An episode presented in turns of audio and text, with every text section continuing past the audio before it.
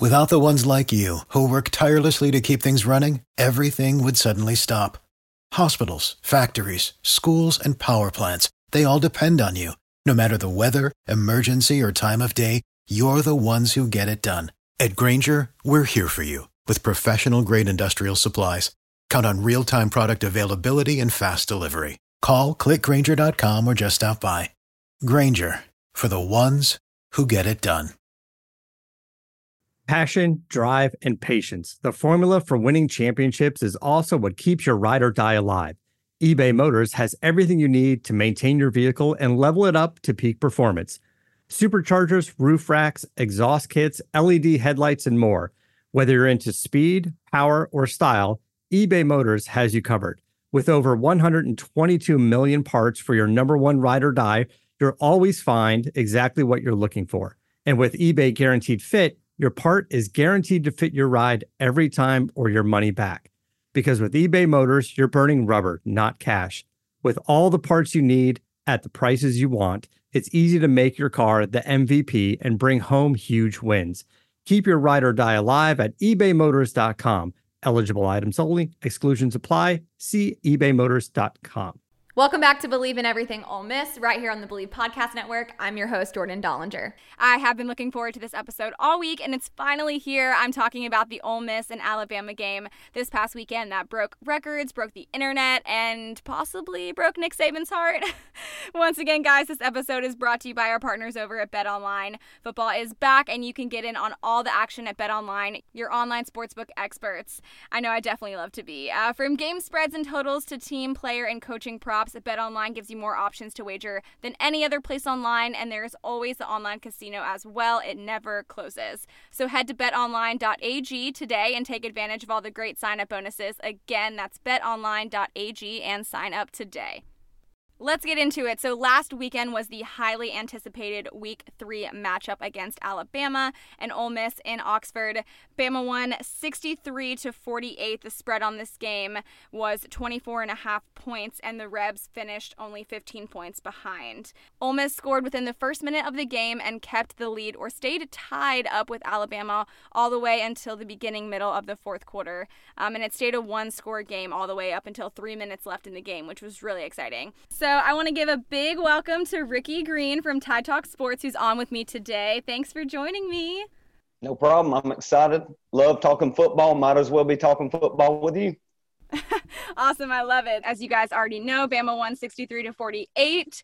Uh, so I can't talk too much crap. the scoreboard might have said loss, but that was a win for Ole Miss and Lane Kiffin. There's no doubt about it. And I'm not even talking about like a moral victory. We don't celebrate those. Everybody knows that. But Lane Kiffin announced to the rest of college football that from this point forward, Ole Miss is a threat, and you have to be ready to play a complete game in order to to beat Ole Miss. So it was a, a win in that that way.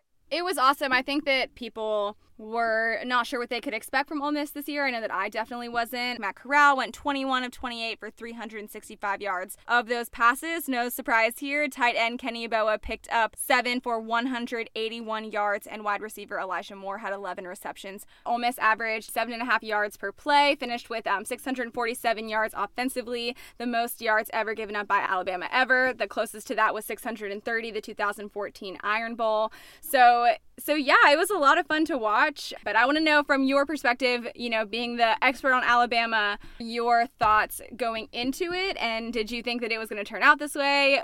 I'm not even going to flex. I, I, mean, honestly, I didn't think that Ole Miss was where they were, uh, where it turned out that they were. I thought that Lane Kiffin would need probably three or four years. I know that the program under Matt Luke, everybody likes Coach Luke. I get it; he's a super nice guy, but the program slid under Matt Luke. I don't think that there was much progress made as far as becoming competitive in the Southeastern Conference. So I'm not going to sit here and lie and tell you that I expected that at all. My score prediction prior to the game was nothing close to that. It was like 53 to 24 or something. So, two things. I didn't think that Ole Miss was where they were yet. And then our defense just looked lost. And it's because of Lane Kiffin our defense isn't as bad as it looked against Ole Miss. Alabama fans were freaking out. But what Lane Kiffin did and what he does, I'm a huge Lane Kiffin fan. I think he's brilliant. And he takes the smallest chinks in your armor, the tiniest weakness, and exploits those weaknesses over and over and over again. And there's nothing you can do about it. And he just really made Alabama look foolish, basically, uh, on national TV, and a whole lot of people got to see it. So sitting here looking at some stats. Matt Corral showed everybody why he was a five star and rated the number one quarterback in the country coming out of high school. 21 out of 28 for 365 yards. That's incredible. A 95.4 quarterback rating. Snoop Conner uh, had a great game. Ealy, Jerry, and Ealy. I knew about Ealy as far as how athletic he was, but I didn't know about Ealy as far as what a great running back he was he really showed a lot in that game. Averaged over six yards a carry.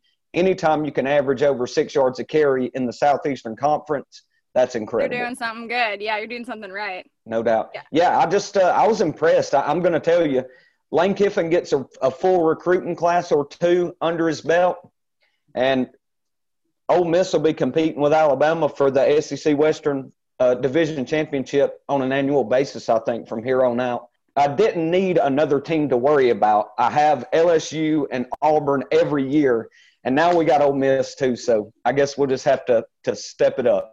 The back and forth aspect of it was so insane. I mean, Ole Miss was leading or had it tied up or kept it to a one score game all the way until three, three and a half minutes left in the fourth. And um, I hope that you didn't get too stressed out about it. I didn't want any Alabama fans to start having heart attacks over there. I was close, uh, probably about midway through the third quarter. I thought, man, this is just because I, I've done a preview of the game, and the the point that I drilled home at the end for Ole Miss to win the game is to be in a position to win it in the fourth quarter. So mm-hmm. the whole game, I'm sitting here thinking, oh my God, he's really going to be in a position to win it in the fourth quarter, and you don't want to be facing Lane Kiffin in that scenario. Lane Kiffin had already said previously that he is out here to win games. He's going for it on fourth down.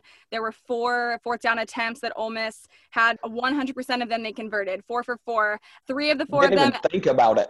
Mm-hmm. And I think that that instills a lot of confidence in in the guys who are playing three of those four fourth down conversions ended up with a touchdown in later drives and then the last one ended up being a touchdown right then and there on fourth down. So 100% is a really good uh, percentage. I like 100% so we're going to try and stick with that. But i think keep going for it on on fourth that's something that we'll continue to see. And then hopefully from that and honing in on the offensive side of things that are already going well i think that i think that we're trending up. I totally agree with everything you said. I have to ask according to Saturday Down South. When asked about the game afterward, Nick Saban said, and I quote, I'm not really calm. I'm boiling and bubbling, trying to be encouraging to the players. I'm trying to make the best adjustments we could make at halftime. It seemed like everything we did, though, they, Ole Miss, had an answer for. I don't know if they had our signals or what. He goes on to say that that's not unusual, but it seemed like every time Bama called a play, Ole Miss had, quote, the best play they could have against it. They had a really good plan. We didn't execute very well. You could say it was ugly at times. So now the internet, Twitter is blowing up about Saban essentially saying, that Ole Miss stole their signs. And then everyone's jumping on the bandwagon saying, well, Lane Kiffin used to coach there for three years. He knows the signs, da da da. But even though this isn't completely unheard of, typically this involves the defense intercepting these offensive plans.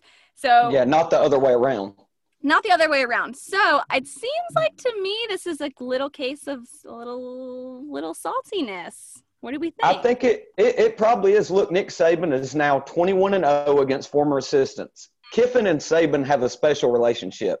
A lot of people don't understand just how close these two are, but it's it's a close competitive relationship. Lane Kiffin, whether he admits it or not, wants to beat Nick Saban so bad he can't stand it.